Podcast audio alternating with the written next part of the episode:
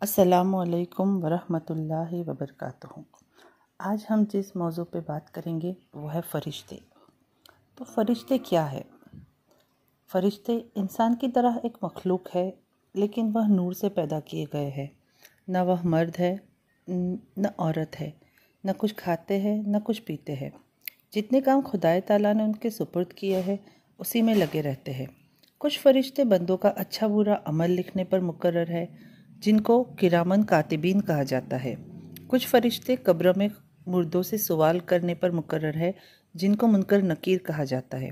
اور کچھ فرشتے حضور صلی اللہ علیہ وسلم کے دربار میں مسلمانوں کے درود و سلام پہنچانے پر مقرر ہے ان کے علاوہ اور بھی بہت سے کام ہیں جو فرشتے انجام دیتے رہتے ہیں۔ ان میں چار فرشتے بہت مشہور ہیں۔ اول حضرت زبریل علیہ السلام جو اللہ تعالیٰ کے احکام پیغمبروں تک پہنچاتے تھے۔ دوسرے، حضرت اسرافیل علیہ السلام جو قیامت کے دن سر پھکیں گے۔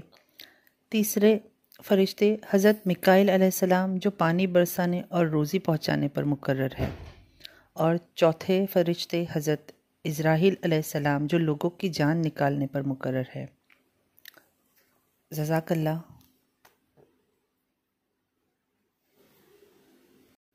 السلام علیکم ورحمۃ اللہ وبرکاتہ۔ سیدہ فاطمہ زہرہ رضی اللہ عنہ بنت حضرت محمد مصطفیٰ صلی اللہ علیہ وسلم یوم ولادت ٹوینٹینتھ جماعت الآخر یوم وصال تھرڈ رمضان المبارک۔ ام المومنین حضرت سیدہ خدیجۃ القبرہ رضی اللہ عنہ فرماتی ہے کہ جب سیدہ فاطمہ زہرہ رضی اللہ عنہ میرے شکا میں پاک میں جلوہ غار ہوئے تو مجھے کسی قسم کی گرانی محسوس نہیں ہوتی تھی، بلکہ سیدہ فاطمہ رضی اللہ عنہ مجھ سے باتیں کیا کرتی تھی۔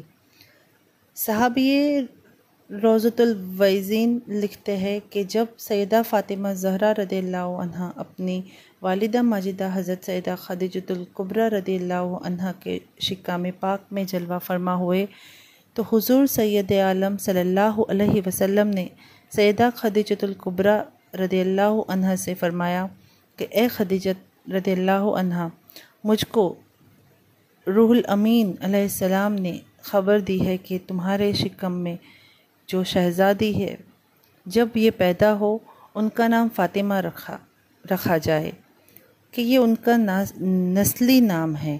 فاطمہ کا معنی ہے پاک پاکیزہ بابرکت بہت خوش اخلاق۔